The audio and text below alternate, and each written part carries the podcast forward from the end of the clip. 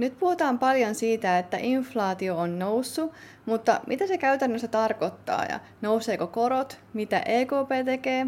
Mä ajattelin, että mä teen nyt tämmöisen videon, yritän niin kuin rautalangasta vääntäen tai selkokielellä kertoa vähän tästä, että mitä tästä nyt oikein tapahtuu. Lähdetään ihan perusteista liikkeelle. Eli valtiot harjoittaa talouspolitiikkaa ja talouspolitiikalla pyritään siis vaikuttamaan siihen talouteen. Keskeisimmät talouspolitiikan välineet on yleensä rahapolitiikka ja finanssipolitiikka. Niitä on muitakin, mutta on niin ne kaksi keskeisintä. Kun Suomella oli markka, niin Suomi vielä itse harjoitti näitä molempia, niin kuin finanssipolitiikkaa ja rahapolitiikkaa. Mutta nyt kun Suomessa ei ole enää markkaa, kun on euro, niin kaikkien näiden euromaiden keskuspankki, eli Euroopan keskuspankki EKP, harjoittaa tätä rahapolitiikkaa näiden niin kuin maiden puolesta. Ja Suomi ja kaikki muutkin jäsenvaltiot sitten harjoittaa tätä finanssipolitiikkaa. Mä kerron kohta, mitä ne tarkoittaa. Ja ne maat, kella on niin kuin kontrolli omasta valuutasta, niin kuin Norja, Britit, Turkki, USA, niin ne kaikki harjoittaa sitten itse tätä rahapolitiikkaa sekä finanssipolitiikkaa. Ja finanssipolitiikalla niin kun säädellään tätä julkisen kulutuksen ja oikeastaan budjettia, että kuinka paljon menee rahaa esimerkiksi just tukiin ja tämmöisiin, ja sitten kuinka paljon tulee rahaa, että millaisia veroja, ja näin valtio sitten tai hallitus pystyy sitten vaikuttamaan tähän meidän Suomen talouteen säätämällä tätä budjettia, ja tietysti, että kuinka paljon otetaan lainaa. Eli tämä on niin se finanssipolitiikka yksinkertaisuudessaan. Ja nykyään kun meillä on euro, niin EKP harjoittaa koko tämän euroalueen rahapolitiikkaa. Ja teoriassa ainakaan sen ei pitäisi vaikuttaa tähän finanssipolitiikkaan. Eli kaksi eri asiaa, finanssipolitiikka, rahapolitiikka. Ja me tullaan keskittyyn nimenomaan tähän rahapolitiikkaan tämän videon aikana, koska tämä on tämä, mikä meitä tällä hetkellä enemmän kiinnostaa. No mitä se rahapolitiikka sitten tarkoittaa? No rahapolitiikan avulla pyritään sääntelemään sitä, että kuinka paljon rahaa on liikenteessä, mutta myöskin se rahan arvoa, eli että montako banaania saa esimerkiksi yhdellä eurolla. Ja sitten EKP, joka tätä rahapolitiikkaa meidän puolesta harjoittaa, niin heidän niin kuin absoluuttisena päämääränä on hintavakauden säilyttäminen. Ja käytännössähän tämä tarkoittaa sitä, että EKP haluaa, että inflaatio pysyisi kurissa. Eli se on niin kuin EKPn päämäärä, mihin se kaikella, mitä se tekee, niin se pyrkii siihen, että hintavakaus säilyisi. No, miten tätä inflaatiota sitten pidetään kurissa tai mitä välineitä tällä rahapolitiikalla on? Ehdottomasti tärkein on aina ollut nämä korot, eli EKP-ohjaus, ohjauskorko. Mutta tätäkin on itse asiassa nyt ruvettu vähän haastamaan, että onko tämä nyt sittenkään se tärkein, koska tavallaan korot on ollut nollissa jo niin kuin, tosi pitkään ja ennen niin kuin, tätä vuotta tai viime vuotta inflaatio ei ole ollut sitä, mitä sen pitäisi, että sitä on nyt vähän lähetty tässä haastaa, mutta kyllä se silti on erittäin tärkeässä roolissa. Mutta siis periaatteessa toimii niin, että kun taloudella menee huonosti, niin silloin EKP sanoo, että okei, me tarvitaan vähän lisäpuustia siihen talouteen, me lasketaan ohjauskorkoon. Eli silloin kun korot laskee, niin yritykset ja yksityiset henkilöt myöskin ajattelee, että ei vitsi, raha on halpaa, nyt mun kannattaa sijoittaa, ottaa lainaa vaikka sijoitusasuntoon, ja yritykset ajattelee, että nyt kannattaa tämä investointi tehdä, koska korot on matalalla, niin ei ole niitä rahoituskustannuksia. Ja sitä kautta sitten ihmiset tekee enemmän investointeja, työpaikkoja syntyy lisää, kun sitten ihmiset saa enemmän palkkaa, ihmiset kuluttaa enemmän ja sitten tavallaan koko talous niin kuin saa sitä lisäpuustia. Ja sama toimii toisinpäin, että kun on, niin kuin talous vähän, taloudella menee vähän liian kovaa, että inflaatio laukkaa, niin sitten EKP pystyy nostamaan korkoja ja ihmiset alkaa sitten vähän himmailemaan, että no nyt ei kannata tehdä tätä investointia ja nyt ei kannata välttämättä ottaa tätä lainaa, kun noin korot on noussut ja maksaa vähän enemmän, niin sitten tavallaan kaikki vähän himmailee vähemmän työpaikkoja sitä kautta, vähemmän äh, ihmiset ei kuluta niin paljon, että tavallaan koko taloutta saadaan sillä vähän äh, vähän jäähtymään. No yksi toinen tapa, millä voi niin kuin, rahapolitiikkaa harjoittaa, on valuuttakurssipolitiikka. Eli silloin kun meillä vielä oli oma markka, me tehtiin tätä ja nyt ö, esimerkiksi Turkki, ö, Britit, kaikki nämä, joilla on oma, oma valuutta, niin pystyisi tätä harjoittamaan. Me ei pystytä enää harjoittamaan, koska meillä ei ole mitään, me, me ollaan tavallaan yksin tässä koko euromaiden kanssa samassa veneessä, että me ei yksin pystytä niin kuin vaikuttaa. Et nyt tehdään niin kuin esimerkiksi noilla etelämailla, menee vähän huonommin, Italia ja Espanja, niin ne ei tavallaan, niillä ei ole omaa valuuttaa, niin ne ei pysty myöskään harjoittamaan tätä valuuttakurssipolitiikkaa. Eli jos, niin, jos Italialla olisi vielä liira, niin ne voisi devalvoida sen niiden liiran. Eli se tarkoittaisi sitä, että silloin liira heikkenisi. Eli yhtäkkiä kaikki, mitä Italiassa on, niin halpenee meille ulkomaalaisille. Et jos mulla olisi esimerkiksi vaikka joku huonekaluliike Helsingissä ja mä toisin jotain italialaisia design niin kuin huonekaluja Suomeen, ja aikaisemmin mä oon maksanut 400 euroa jostain tuolista, ja nyt mä saankin sen 200 euroa, niin mä haluan totta kai ostaa sitä enemmän kuin halvalla saa. Ja sitten kaikki haluaa ostaa Italiasta enemmän, vienti kasvaa ja sitten Italian talous niin pääsee taas rullaan, koska kun vienti kasvaa, enemmän työpaikkoja, enemmän palkkaa, enemmän kulutusta ja kaikki niin lähtee siitä. Mutta nyt kun Italialla ei ole sitä liiraa, Italialla ei ole tätä vaihtoehtoa käytettävänä, joten ehkä me ei puhuta siitä enempää. Mutta tällainen vaihtoehto oli aikaisemmin käytettävissä. No, EKP on niin kuin määritellyt, että ne haluaisi semmoisen kahden prosentin inflaation suurin piirtein eh, keskipitkällä aikavälillä. Et se on se, mihin ne pyrkii, pyrkii koska se on niin kuin semmoinen hyvä inflaatioprosentti niin kuin terveelle taloudelle. Eli kaikki, aina kun menee talous niin kuin yli sen 2 prosentin tai alle 2 prosentin, niin sitten EKP pitää miettiä, että miten ne tähän sitten reagoi. Ja nythän on ollut siis nollakorot vaikka kuinka kauan, eli, ja talous ei ole silti lähtenyt nousuun. Niin EKPllä on ollut tässä vähän pähkinää purtavana viime vuosina, että mitäs nyt, kun on nollakorot, eli he ei niin kuin hirveästi, ei kannata, on ajatellut, että ei kannata laskea niitä korkoja enempää, kun on mennyt jo negatiiviselle, että et siitä ei tavallaan ole enää niin suurta hyötyä, että miten se nyt saisi vähän niin kuin vähän toimintaa tähän talouteen, tämä siis ennen koronaa, niin tota, että mitä heidän nyt kannattaisi tehdä. No EKP on sitten tuonut tämän niin kuin, korkojen nosten rinnalle tämmöisen, siis jo kauan ennen koronaa, tämmöisen niin kuin arvopapereiden ja joukkolainojen ostot ja osto-ohjelmat. Ja se siis tarkoittaa sitä, että ne ostaa yritysten ja valtioiden joukkolainoja ja arvopapereita, eli ne lainaa niille rahaa. Eli jos joku valtio laskee liikkeelle velkakirjan, niin, niin Euroopan keskuspankki ostaa sen ja se tarkoittaa sitä, että se vaan niin kuin lainaa sille rahaa. Ja nyt se on niin kuin ja kauan ennen koronaa yrittänyt saada sit, sitä kautta niin kuin tähän talouteen enemmän boostia, että se ostaa ja ostaa. Eli lainaa ja lainaa rahaa niin kuin vaan kaikille yrityksille ja valtioille. Eli EKP ostaa näitä joukkolainoja ja arvopapereita hirveitä määriä, ja silloin kysyntä tietysti nousee, kun se ostaa, niin EKP saa myöskin nämä valtioiden joukkolainojen velkakirjojen korot alemmas, ja sitä kautta mekin, kotitaloudet ja yritykset pystyy sitten hyötymään näistä kivan alhaisista koroista. No kiinnostavahan tässä on se, että kun EKP lainaa rahaa yrityksille ja valtioille, niin niillähän ei oikeasti ole sitä rahaa. Eli tämän takia sanotaan, että printataan rahaa, koska ne luo rahaa tyhjästä, jota ne sitten lainaa niille valtioille ja yrityksille. Ja sitten sanotaan myöskin, että EKPn tase kasvaa ja on kasvanut ties kuinka paljon. Ja se tarkoittaa just sitä, että taseessa on niin omaisuus ja velat, mitkä on annettu pois, niin ne tavallaan kasvattaa sitä EKPn tasetta. Mutta siis tämä on just se, että kun sitä rahaa ei ole aikaisemmin ollut, sitten se lainataan vaan joka paikkaan, niin sitten yhtäkkiä sitä rahan määrä vaan kasvaa ja kasvaa. Inflaatiolukemathan on ollut siis aivan mielettömiä, viime, niin viime vuonna alkanut jo ja tänä vuonna siis monessa prosentissa, mutta monet sanoo, että se on väliaikaista. Ja EKP sanoo myöskin, että se on väliaikaista. Miksi ne niin sanoo?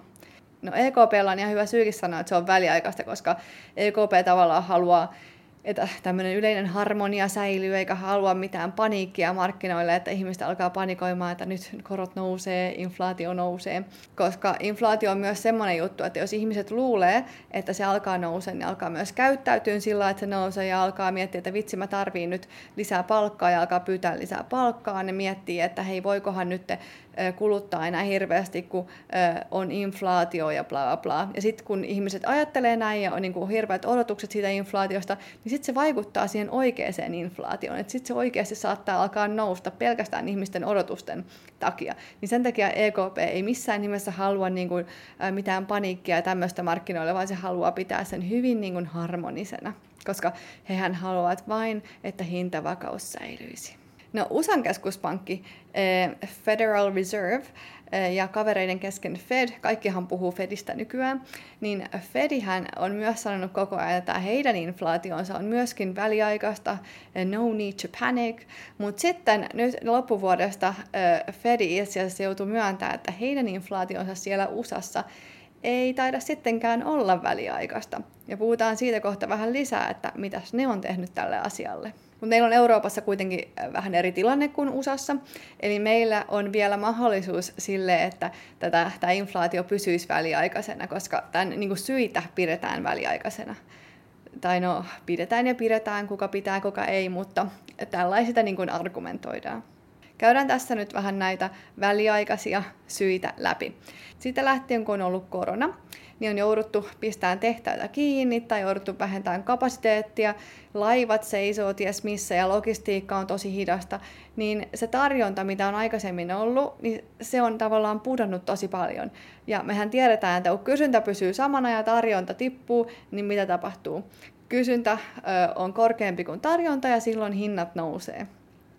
Sä voit miettiä itsekin, että jos sä oot luvannut lapsille vaikka jäätelöä ja kaupassa on yksi tasan jäätelö ja siellä on sitten toinenkin äiti, joka sitä jäätelöpakettia himoisi, niin sä oot varmaan valmis maksaa sitä vähän enemmän, että sä itse saat sen jäätelön. Eli nämä hyödykkeistä on tullut niukkoja tai niukempia oikeastaan.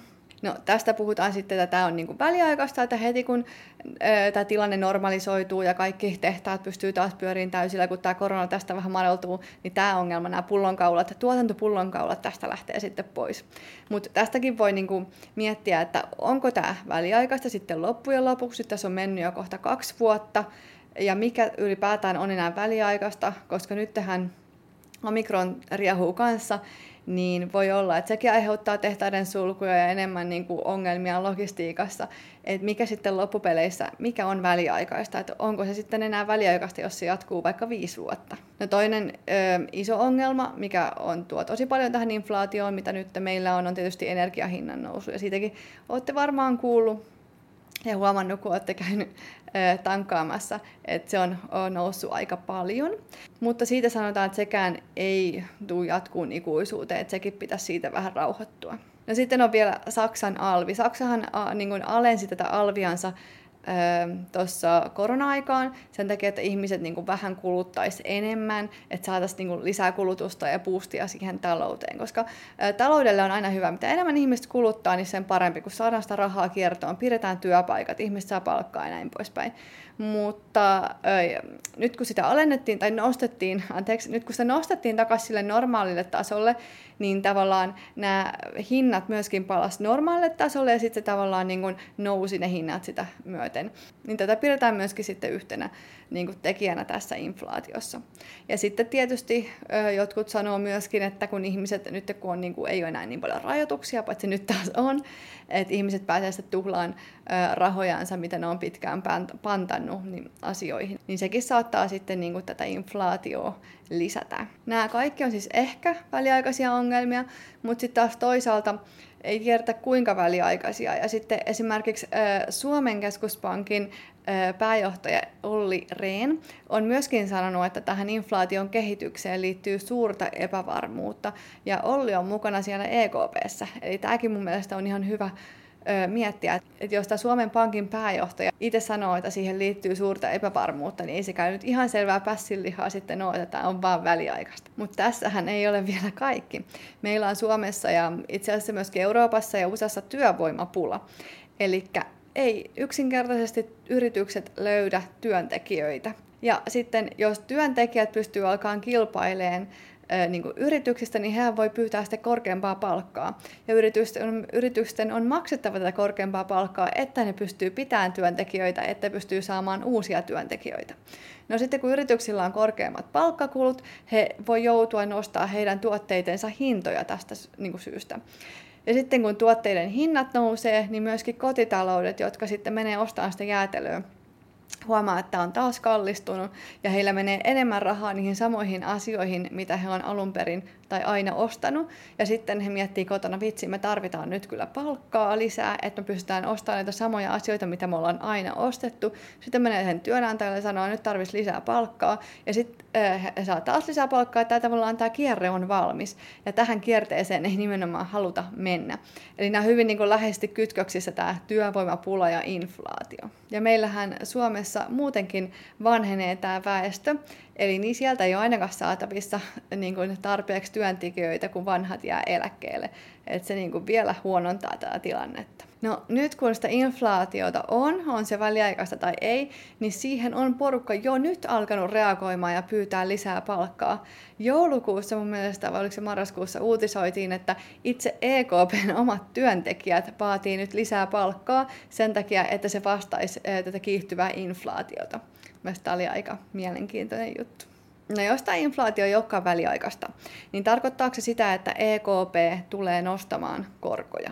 No EKP ei nosta korkoja ennen kuin nämä niiden osto-ohjelmat on lopetettu, eli nämä niiden arvopapereiden ja joukkovelkojen osto-ohjelmat on lopetettu. Ja EKP muutenkin täytyy olla tosi varovainen siinä, mitä se sanoo, ettei tule mitään paniikkia markkinoille. Ja niiden puheita aina yritetäänkin tulkita, aina ne puhuu sillä super niin kuin, tulkinnanvaraisella kielellä ja kaikki yrittää tulkita niitä ja pienetkin tulkinnat otetaan semmoisina niin kuin signaaleina ja sitten kaikki osakekurssit reagoi siihen ja niin poispäin. Et niiden pitää olla niin kuin tosi varovaisia siihen, mitä ne, mihin, mitä ne sanoo. Ja luulisi, että ne ei tee mitään äkkiliikkeitä, mutta vaikka ne ei niin signaloisi mitään muutoksia, niin voi olla, että jos tilanne kiihtyy pahaksi, niin ne voi tarvittaessa reagoida myöskin hyvin nopeasti, että se kannattaa muistaa. Eli sitten kun EKP sanoo, että he aikoo lopettaa nämä heidän osto-ohjelmat, niin sitten voisi miettiä, että tuleeko korkojen nousu seuraavaksi. USAssa siis Fed, tämä niiden keskuspankki, ilmoitti joulukuussa, että he aikoo lopettaa nämä osto-ohjelmat. Eli siellä korkojen nousu on varmaan hyvinkin lähellä. Meillähän on Euroopassa vielä yksi tämmöinen hauska dilemma, eli meitähän on monta maata tässä eurossa. Ja osalla talouksista menee paremmin ja osalla sitten huonommin. Ja nyt jos miettii näitä maita, kellä menee huonommin tuolla etelässä, jos korot nousee, niin meneekö ne konkurssiin, koska niillähän on hirveät velat. Pystyykö ne enää maksamaan niiden velkojansa, jos jos EKP nostaa ohjauskorkoonsa. Eli mitä sitten tapahtuu, jos ne maat menee konkurssiin? Ja tässä on nyt EKPllä pieni moraalinen pulma, koska niin kuin puhuttiin tuossa aikaisemmin, niin EKPn ainoa tehtävä on se hintavakauden säilyttäminen, eli pitä, se inflaation pitäminen kurissa. Niitä ei pitäisi kiinnostaa yhtään, että meneekö sen seurauksena maa tai kaksi konkurssiin. Mutta kiinnostaako niitä? Tämä EKPn niin kuin poliittinen riippumattomuus on juurtunut niin syvälle ja se on koko tämän niin kuin rahajärjestelmän kulmakivi, että se EKP on täysin riippumaton kaikesta. Niin jos tämä inflaatio niin kuin jatkaa laukkaamista korkeammalle ja korkeammalle ja he siitä huolimatta nosta korkoja, e, koska ne pelkää, että nämä etelämaat kaatuu sitten sen mukaan, niin mitä käy tälle riippumattomuudelle, joka on siis kulmakivi? Kuka sitten enää tavallaan uskoo tähän koko rahajärjestelmään, jos tietää, että tämä meidän kaikista itsenäisin toimija, eli EKP, tekee päätöksiä sen mukaan, että mitä sitten tapahtuu näiden etelämaiden talouksille. Eli ei ole helppoa näille EKPn tyypeille miettiä, että mitä tässä nyt sitten pitäisi tehdä. Ja tässä on itse asiassa yksi varmaan syy sille, miksi ne vakuuttelee, että tämä inflaatio on vain väliaikaista, koska jos äh, he, ei, niin kuin, he ei selvästikään varmaan halua nostaa niitä korkoja, ettei näille etelämaille tapahdu mitään, niin voi olla, että he käyttää tätä, että inflaatio on väliaikaista niin kuin puoliksi tekosyynä sille, että eihän tarvitsisi reagoida mitenkään. No oli miten oli, inflaatio voi pitkittyä, korot voi nousta, meille voi tulla niin kuin tosi pahakin inflaatio, niin kuin jopa hyperinflaatio ei välttämättä ole ollenkaan poissuljettu tällä menolla, mutta siis pointti on siinä, että me ei tiedetä. Minä en tiedä, sinä et tiedä, kukaan ei tiedä. Kaikki maailman huippuekonomistit, kun on tästä asiasta eri mieltä, että, että mitä se EKP tekee, että mi, mitä inflaatiolle tapahtuu, onko tämä väliaikaista vai ei.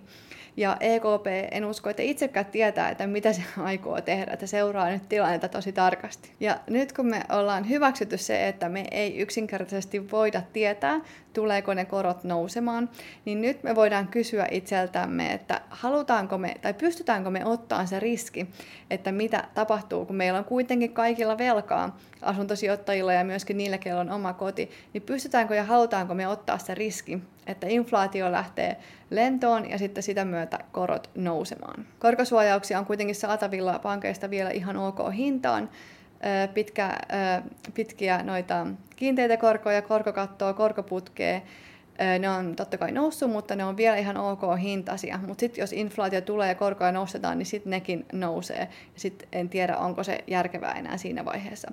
Et koko tämän ehkä videon niinku pointti oli se, että kukaan ei voi tietää, mitä tapahtuu. Sillä ei ole väliä, että, että uskonko mä tai uskonko sä, että korot tulee nouseen, vaan sillä on väliä, että jos ne tulee nouseen, niin ootko sä, pystytkö sä tavallaan handlaan sen, että mieluummin kannattaa miettiä, että ootko valmis ottaa sen riskin niin kuin sen kautta, kun että sen kautta. Mä kuulen usein, että ihmiset sanoo, että varmasti tulee korot nouseen kahden vuoden sieltä, tai että minä en usko, että, että korot tulee nouseen, siksi en ota kiinteätä korkoa. Niin ei kannata mun mielestä tehdä sen perusteella sitä ö, päätöstä, että meneekö niin kuin hakemaan tätä kiinteätä korkoa tai korkosuojausta, että mitä itse uskoo. Ehkä enemmän kuitenkin sen perusteella, että pystyykö sä sit ottaa sen riskin ja haluatko ottaa sen riskin. Ja jos haluat, niin se on ihan fine. En mä myymässä mitään korkosuojauksia kenellekään, en puhu tässä kenenkään pankin puolesta. Mutta kannattaa tosiaan miettiä sitä sen riskin kautta. Yes, tässä on ehkä mun pisin videokokonaisuus, mitä on ikinä tehnyt. Moikka!